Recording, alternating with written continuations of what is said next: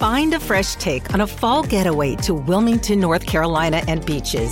Enjoy hiking trails in a state park, fresh seafood with a side of live music and fall festivals galore. Then live it up along the Riverwalk in Wilmington's historic downtown. With three island beaches, Carolina, Curie and Wrightsville, and a vibrant downtown, you get the best of the Carolina coast all in one place. Plan your fall getaway at wilmington and beaches vacation dot com. I'm Alex Rodriguez. And I'm Jason Kelly. From Bloomberg, this is The Deal. Each week, you'll hear us in conversation with business icons. This show will explore deal-making across sports, media, and entertainment. That is a harsh lesson in business. Sports is and, not as uh, simple you know, I, as bringing a bunch of big names together. I didn't want to do another stomp you out speech. It opened so, up so many more doors. The show is called The, the Deal. Deal. Listen to The Deal. Listen to The Deal on Spotify.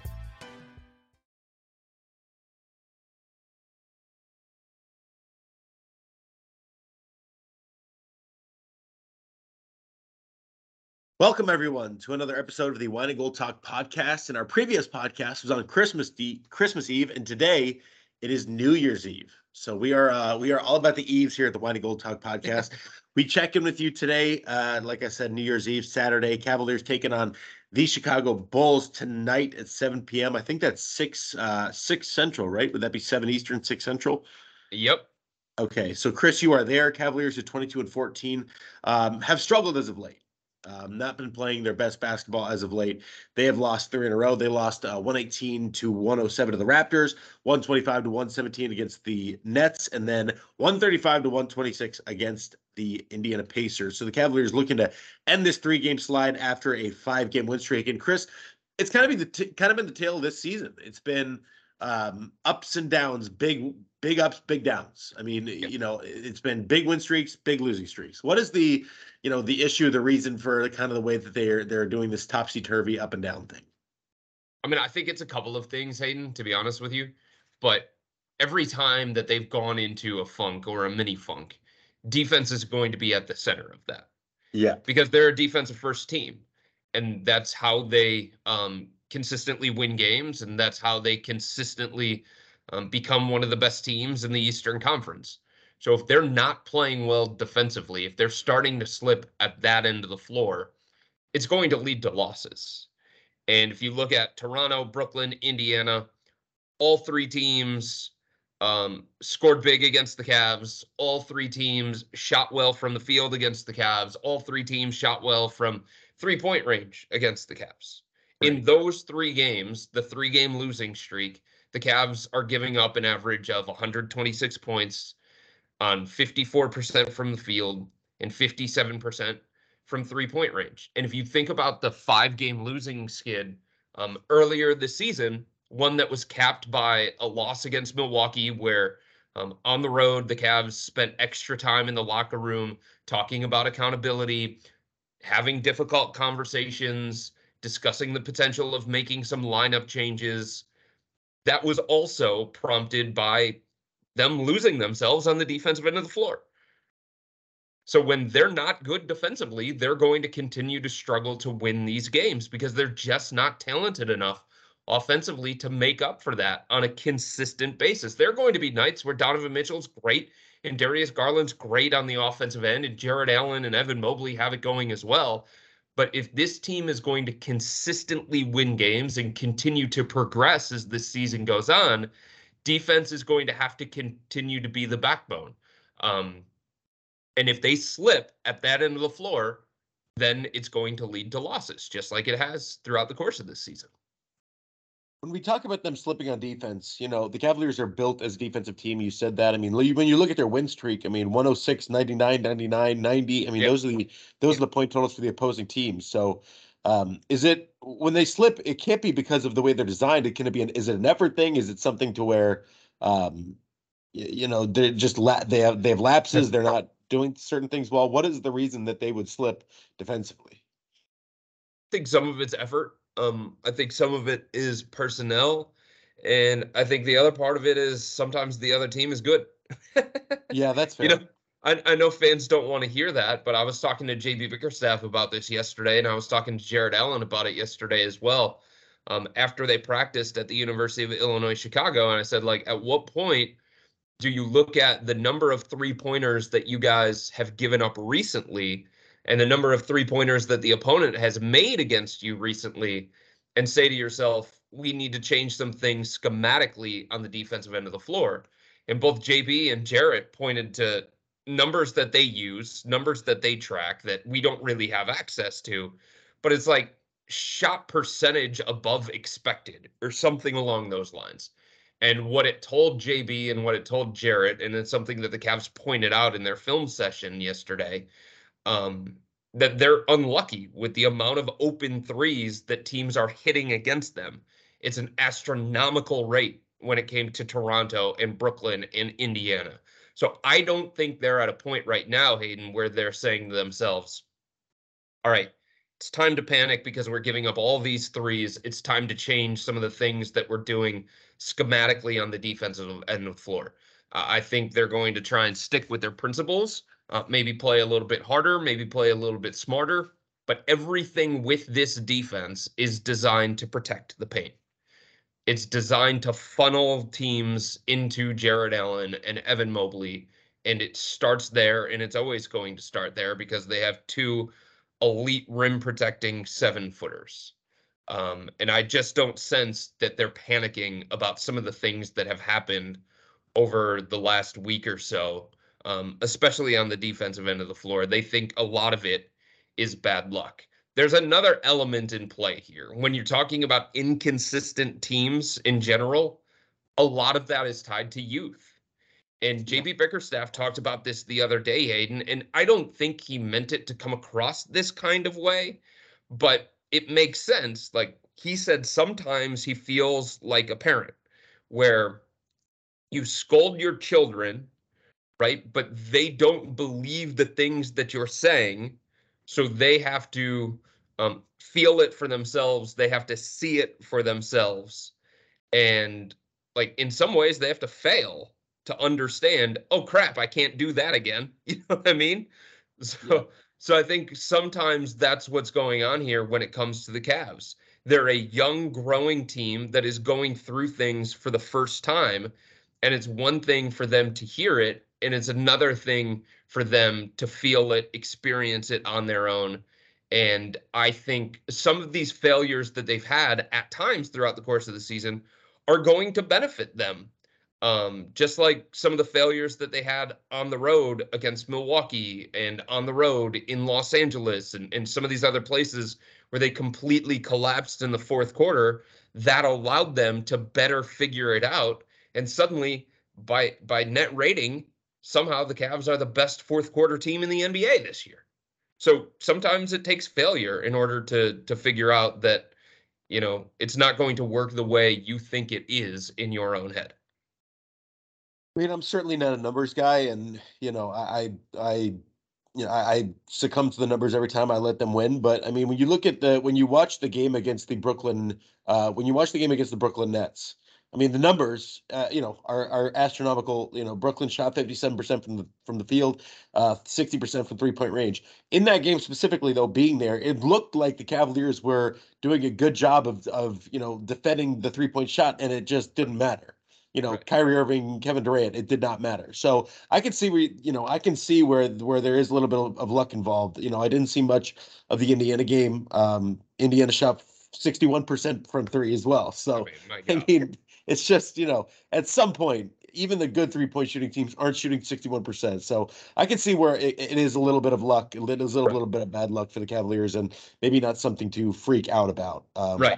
if you're them right now. Right. Like when you're talking about game by game, I, I think that's the proper way to look at it and assess it.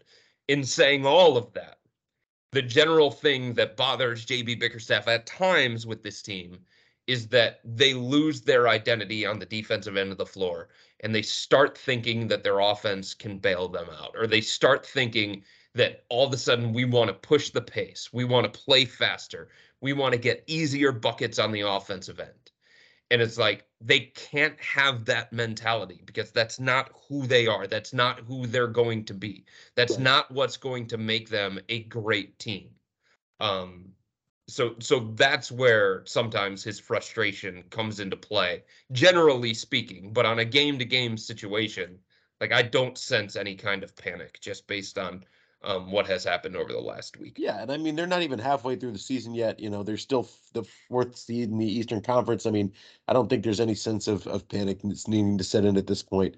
Uh, still four games behind the Boston Celtics in the Eastern right. Conference. Um, you know, like we can everything. Talk- Everything well, about them, if if we were to do a blind resume, and I know we've talked about this a number of different times, Hayden, on this podcast, but if we were to do a blind resume, everything about them would point to them being a contender. Yeah. Yeah. It's the bottom line. And, and it doesn't mean that they don't have flaws, because they do have flaws. They don't have a consistent third scoring option on the offensive end.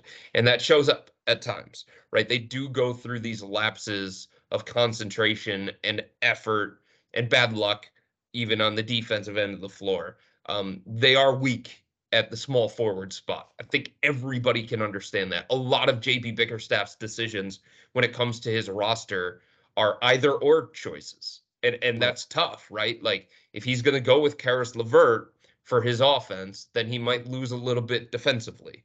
But if he's going to go with Isaac Okoro and Lamar Stevens for their defense, then he's going to lose a little bit offensively.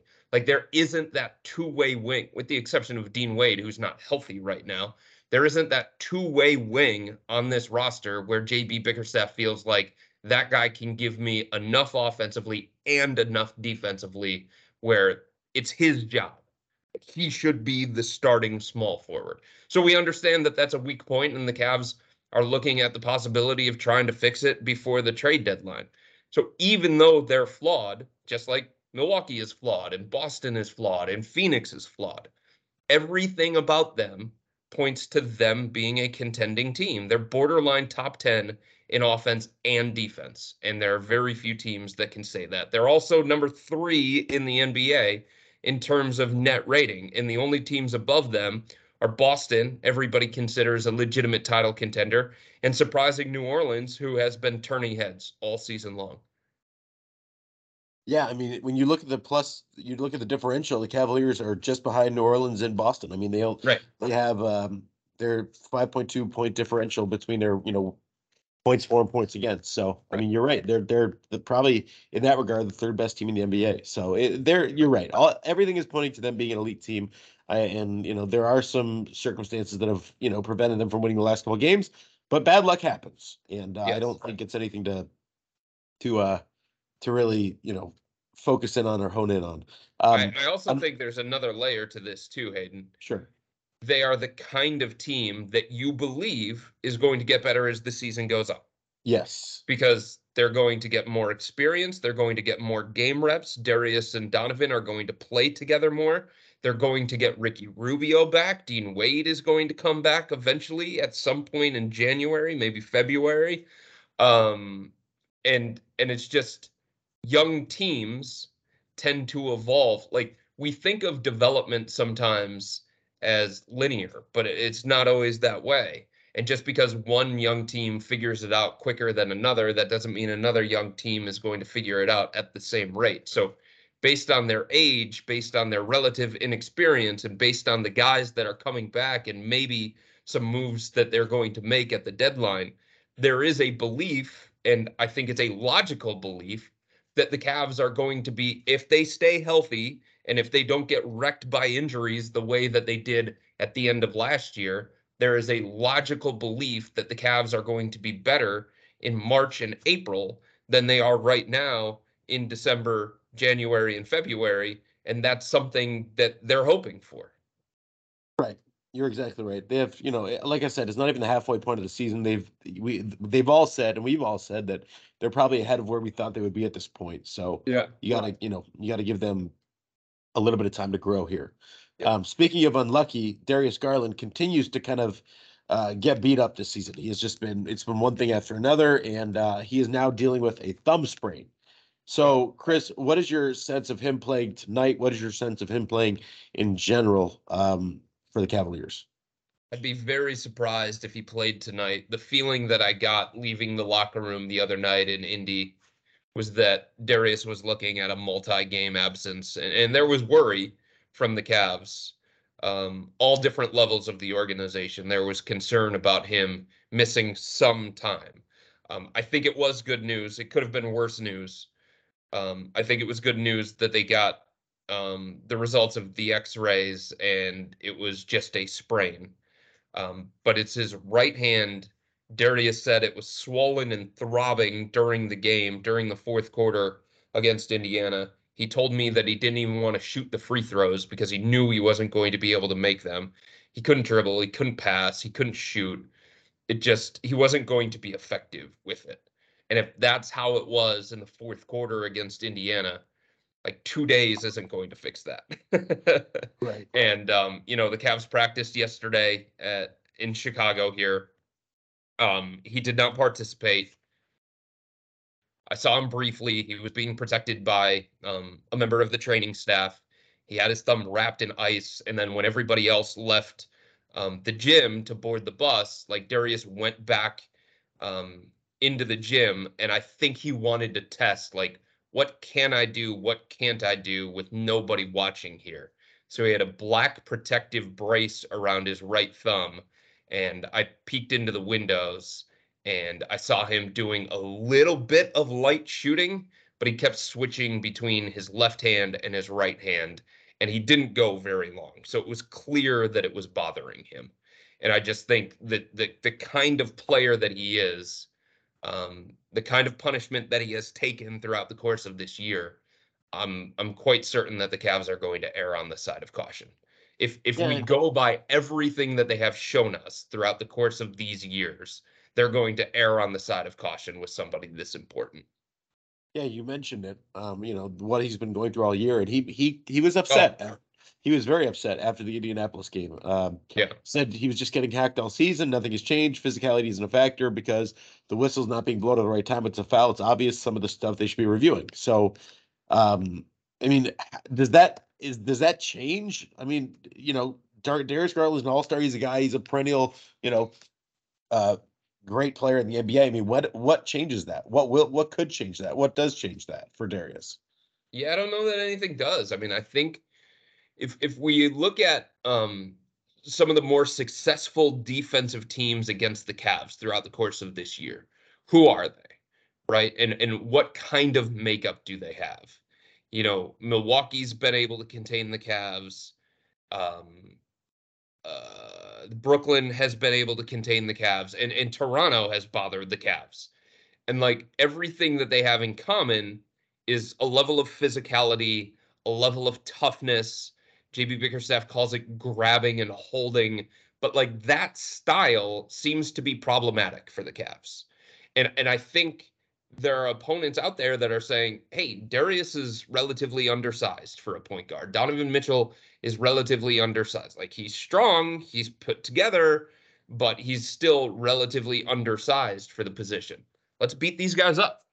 Let's be physical.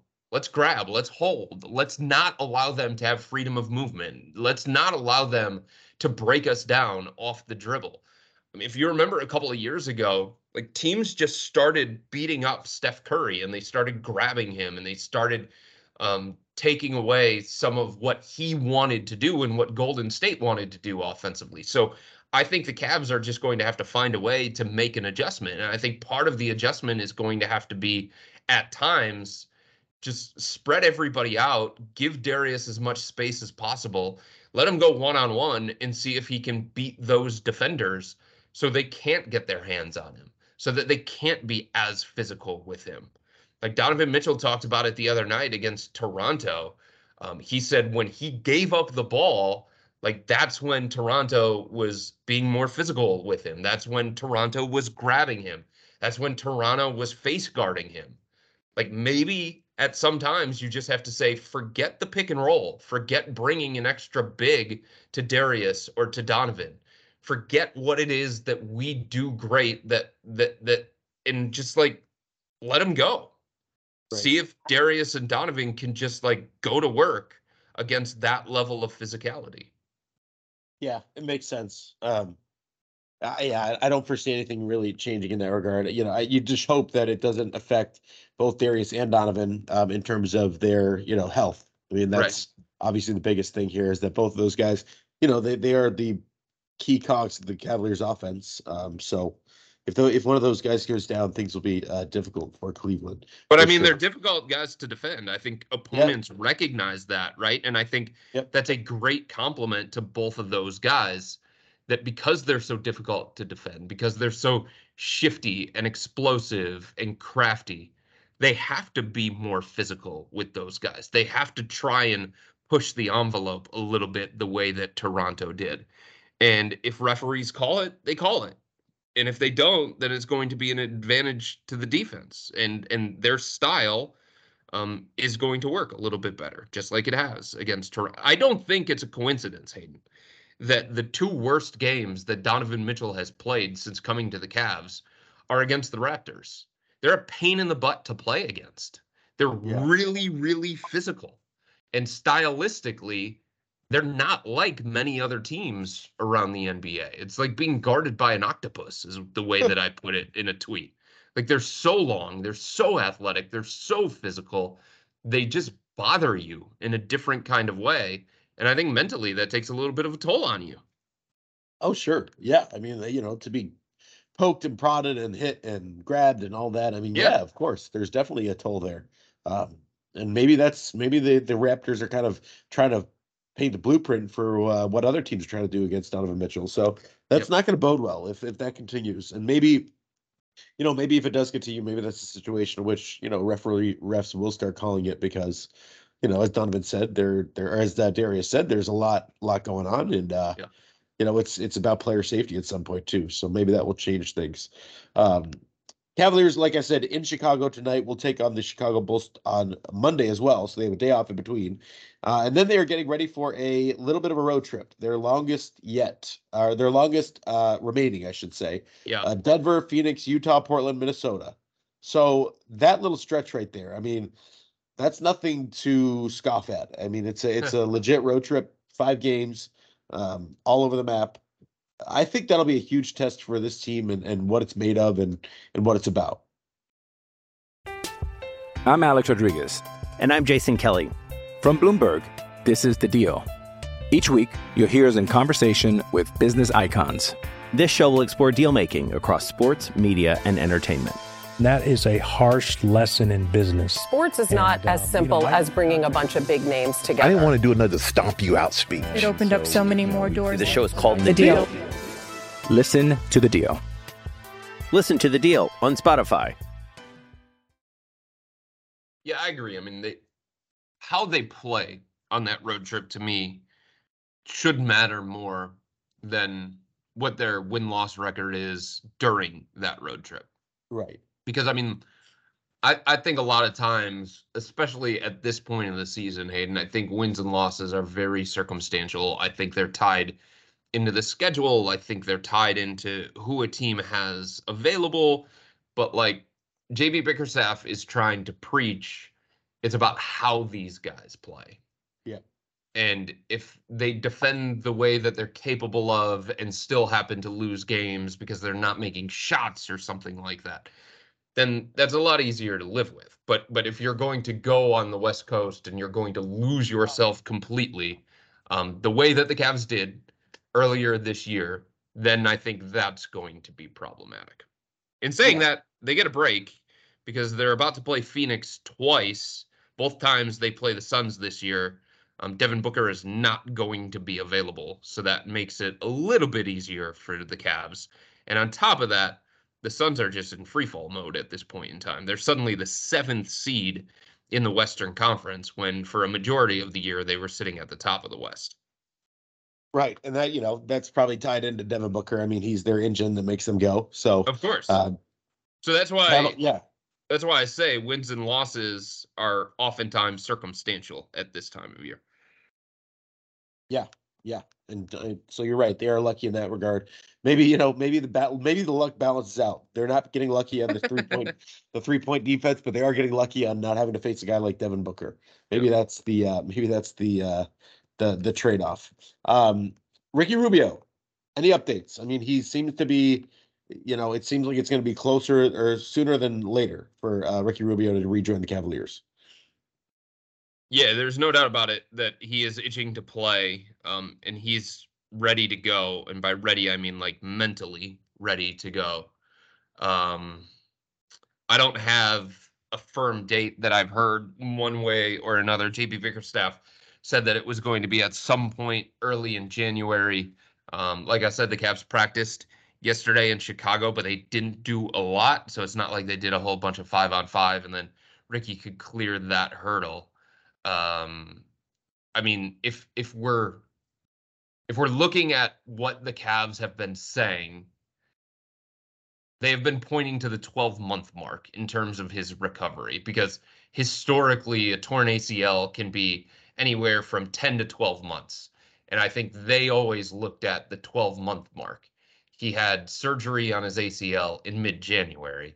So that would put us um, with that West Coast trip. And on that trip, he plays Utah, one of his former teams. He plays Phoenix, one of his former teams. The road trip ends in Minnesota, where he got his career started. So um, there's a chance that he plays at home against the Bulls when the Cavs come back, or against Phoenix at home before that road trip starts.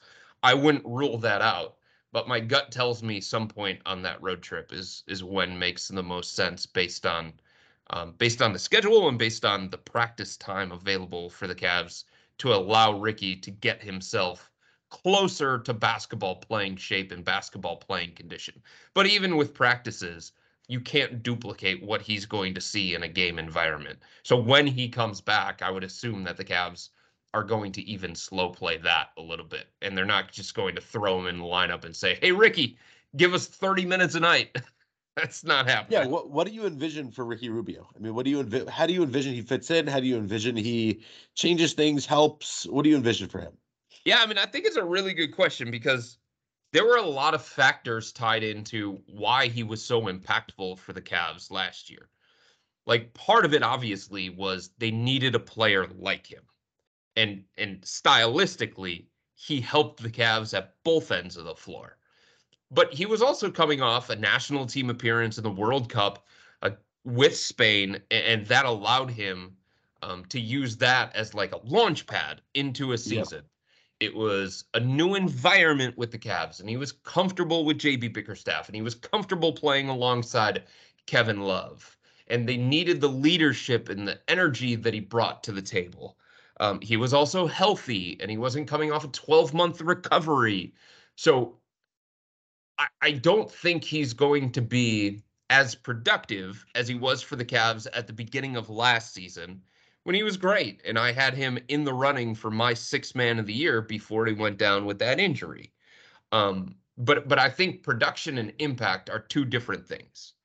And, and I think Ricky is the kind of player, Hayden, that can make an impact even if he doesn't have big-time production, because he can organize an offense, because he can get guys into the right sets, because he makes things easier for his teammates. Look at the splits with Kevin Love and Ricky Rubio, and Kevin Love without Ricky Rubio, and, and the same thing for Jetty Osman. So I think Ricky is just going to stabilize that second unit in a different kind of way.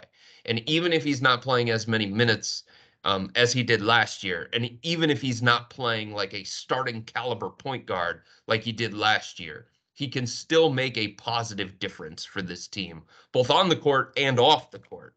But I think the biggest impact that he's going to have is just making everything easier on his teammates. And he's done that for his entire career. Yeah, I think that obviously last year they kind of needed him to be that. You know, they needed him to be uh, the starting caliber player. I think this year it's it's a much different scenario. I mean, they can, you know, potentially just let him be um, you, a guy off the bench that can help them in, in spurts. But, you know, I think J B has done a good job of kind of uh, balancing Darius Garland and Donovan Mitchell and when they play and how much they play. So mm-hmm. You don't really need that backup point guard role as much. Um, yeah. But I still think that you're right, that he brings a lot to the table and he can certainly help this Cavs team.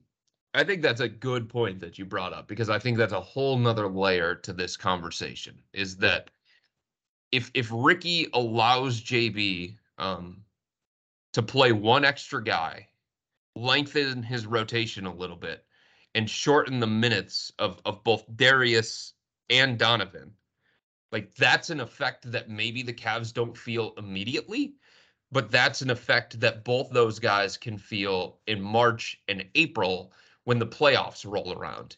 And instead of right, Darius right. being completely exhausted mentally and physically, like he was going into the play-in tournament last year, maybe he can be a little bit fresher. Maybe he can be a little bit healthier. And and maybe he's not going to have to expend as much energy throughout the course of the regular season getting the Cavs to a top four seed in the Eastern Conference or something along those lines. And that will allow both of those guys to perform a little bit better um, when it matters more. Because right now, both Donovan and Darius are averaging about thirty-six minutes a night. And that's a lot. That's right up there with Kyrie and K D and, and Jason Tatum and some of these other high-minute guys throughout the course, um, th- throughout the league and throughout the course of the season. If you think about it, without Ricky, like a lot of the responsibility offensively and defensively have has fallen on the shoulders of, of both Darius and Donovan. So, like, those are hard thirty-six minutes. You know what I mean? Yeah. That's a lot of usage for both those guys. And I think if if you can find a way to limit that um, in the second half of the season, I think the Cavs will feel that and benefit from that. Yeah, I mean, it, it's, it makes sense. And I think that, you know, something we're going to talk about, not maybe today, but in the future, and we kind of hinted at it, was, uh, you know, was the changes this team could make with the trade deadline. I think yeah. I don't think anybody is going to sit here and think that the Cavaliers aren't going to be active at the trade deadline. You know, maybe they don't make a huge move. Maybe they, they don't, you know, make something spectacular happen. But I, I think that they will be active and at least trying to upgrade this roster and trying to make changes. So, you know, what this roster is now, what Ricky Rubio is now, what these guys are now, mm-hmm. that may change, you know, going into the next couple of weeks. Yeah, to that point, I've talked to a few different people around the N B A, and they believe that Caris LeVert is the best asset that the Cavs have in terms of a trade. Um, because he can help teams right now, and he can also help their salary because he's an expiring contract. And beyond that, um, his salary number matches a lot of guys that are perceived to be available around the N B A.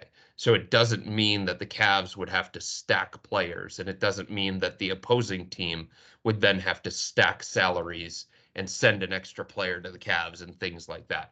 It, it could be a smoother trade because of his salary situation, aligning well with some of the guys that are perceived to be available. The other thing that I continue to hear is that if the Cavs consider moving somebody like Isaac Okoro, who I think is the most expendable young player that they have, yeah. um, they would need a significant addition in return. Like the guy would have to be, I, I don't want to throw out a comparison, I don't want to throw out a name, but the guy would have to be firmly entrenched in the top six of the Cavs rotation for them to even consider moving somebody like Isaac, because he's so young, because he works so hard, and because J B. Bickerstaff likes the things that Isaac brings to the table, especially on the defensive end of the floor. Right. I mean, it makes sense. I mean, he is young. He's got a, you know, he's got a, uh, Uh, a lot of room to grow, a lot of room to work yeah. with. So it would make sense that he would be able to do that. Um, and I will give you a name because okay. around this time, Hayden, um, around this time last year, I kept talking about Caris LeVert, Caris LeVert, uh, yeah. Caris LeVert, Caris yeah. LeVert. Yeah. Um, there are a lot of people talking about Terrence Ross with the Cavs and Bogdanovich of the Pistons with the Cavs. And what about Harrison Barnes? And how about Kelly Oubre Junior? The name that I would watch is Tim Hardaway Junior of the Dallas Mavericks. Okay. What is it about him? Elite, elite outside shooter that um, can play the two and the three, defends well enough. Um, and Dallas is a team that, even though they're in the playoff mix right now in top six in the Western Conference, Hardaway Junior's um, salary structure is one that is problematic for Dallas moving forward. Um, and I think they would be willing to move off of his salary and get somebody who brings like a different element to Dallas. So I would watch Tim Hardaway Junior Elite I, I like outside shooter. And I like, like high volume outside shooter too. I like names. I like I like names. That makes that that's good. We like that. All right, Timmy Hardaway Junior We will we will keep an eye out. So that's a name yeah. to watch, Cavaliers fans. Tim Hardaway Junior, a, a name to watch for the Cavaliers, potentially at the trade deadline. Also, just real quick, I mean, what a Luka Doncic. Holy smokes. Oh, my man. God. What is he? The guy's insane. It's unbelievable. In, insane. And also yeah. LeBron. Insane still. Yeah. Yeah. It's it's it's remarkable to watch. I mean, we you know, talked I, about I, this last time on the podcast. Like, the top half of the N B A ballot. Yeah. Good insane. Luck trying to figure that out. Yeah, I, I just I, I think Don I think Donovan's, you know, he's got yeah. a very, very uphill battle. Yeah, I, I mean he has been bumped by Kevin Durant yeah. and Giannis and Luka and Jokic. And Joel Embiid's been great for the rising yeah. 76ers that are eight and two in their last ten. And they have one of the best defenses in the N B A suddenly. And a big part of that is Embiid. So you got to put him on your list. And, and Zion Williamson is coming, coming hard. He's got the Pelicans as the number one seed in the Western Conference. So, like, what are you supposed to do? Yeah, you're right. You're right. It's fun to watch, though, man. I mean, it, it's great. Man. Oh, There's what a so many great, great players. Yes. So many great players. It, it really is remarkable to watch. I mean, what these guys are doing, what LeBron's doing at his age, what Luka Doncic is doing. I mean, it's it's incredible to watch. Even what, you know, what yeah. Donovan Mitchell's doing. He's been unbelievable for the Cavs team. We've talked right. about that time and time again. I mean, he has been absolutely unbelievable. So, yeah. Um, we are definitely and, excited about that, and uh, we will continue to watch it. And because of that, because of everything that we just said, the Cavs getting a second All-Star is going to be difficult. Yes. Yes, it, it is. It was difficult last year. It was very, yeah. very close last year. Um, it's going to be difficult once again. Yes, it, it certainly is. You know, and I think right now it's Donovan. Um, Donovan's well, a, Donovan's yeah. a lock. Donovan's yeah. a lock. He might even start. But if we're talking about Jared Allen and we're talking about Darius, like the path to them getting getting to Salt Lake City alongside Donovan is it's blocked by a lot of really, really talented, more high profile players. Right. right. Kyrie being uh, one of them.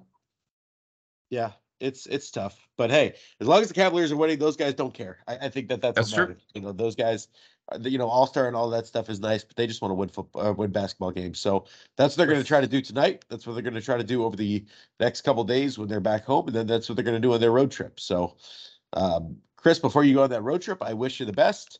Thanks, uh, have man. safe travels and hope everything is nice and crisp and clean, and hope you're not affected too much by all this uh, airport and airplane nonsense. Uh, I don't, I don't mess with Southwest. That's the Hunger Games of air, airlines. So, um, hopefully I'll be okay sticking to my my big three that I shift between and, and avoid Southwest at all costs. Let's let's hope that works out for me. Well, we pray it will. And yeah. uh, have fun covering the game tonight, and we will talk to you yeah, soon. Man. Happy New Year, brother. We got all any right, big happy- plans? Like, what are you doing? Like, uh, we got well, Ohio State plays tonight, so it's a work well, night. Obviously, yeah. It's a work night. Um, I'm singing beforehand. Nice. So for a little bit, and then uh, yeah, we'll see what happens. I mean, my hope, and, and this is this is you know, I, I went to Ohio State, and I'm supposed to be unbiased, but I think we all I think we all as journalists and people root for um, what we want to like things we want to do, right? Like, so right. if Ohio State wins, I'm going to L A. So that that is what I'm hoping for. Yeah, I, mean, I like, want to go to L A. I mean, exactly. So so there is a part of me tonight that will be rooting for the Buckeyes, for my alma mater, uh, to beat Georgia, which I don't think is going to happen. But um, a trip to L A would be really nice in the middle of January. Oh, it sure would. Soak yeah. up the sun, exactly. the beach, and the palm trees. Exactly. Yes, sir. So, so yeah, it's uh, you know, there's a little bit of a vested interest in it tonight. Uh, I mean, I hope I hope for the rematch too. I think I think a uh, Ohio State Michigan rematch would be incredible. Oh, with all the stakes. Oh my, my God. God, yeah. Is there a bigger game in the history of college football than that? I mean, there probably, probably is. But probably, I mean, I don't know. I mean, history's a long time, but I, I mean, you're talking about you're talking about. I mean, arguably the greatest rivalry in, in right, sports. Right. Um, maybe maybe there's like, is there like a Duke North Carolina college basketball national championship game? Has that ever happened? I don't remember. If it has, that would be up there. I think they played in the Final Four. I don't remember okay. a national championship game though. Okay.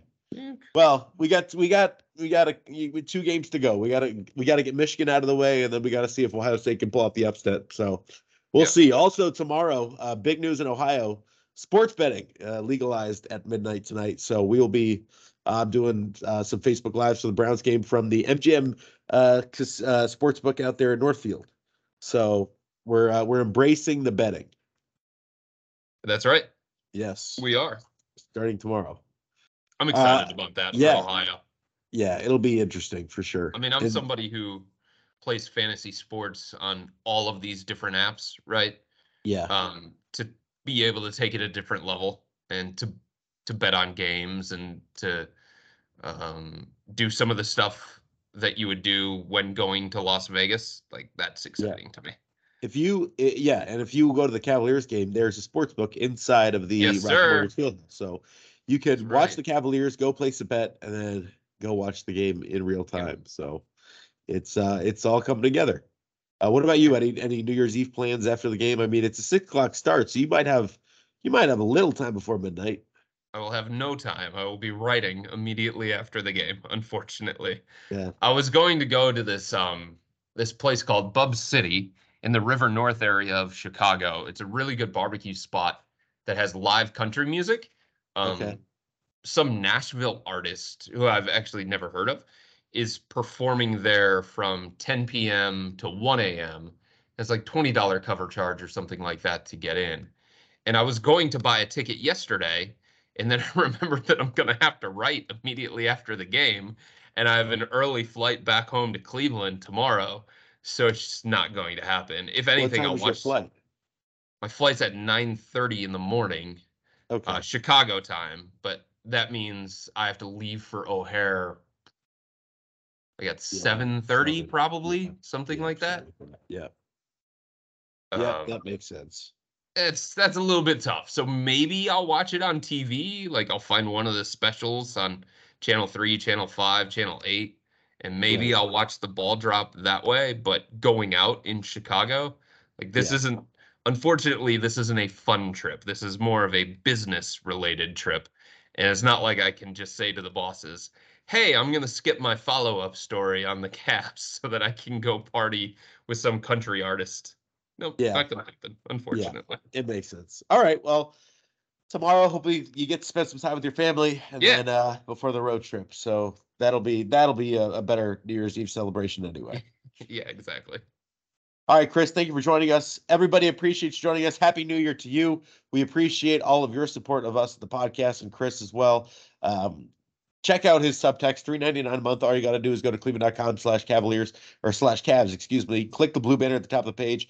Uh, enter your phone number, three ninety-nine a month, fourteen-day free trial. You will get all sorts of insight, news, analysis sent straight to your phone from Chris, straight to your phone, nowhere else, no Twitter, nothing uh, comes before that. So be sure to sign up today.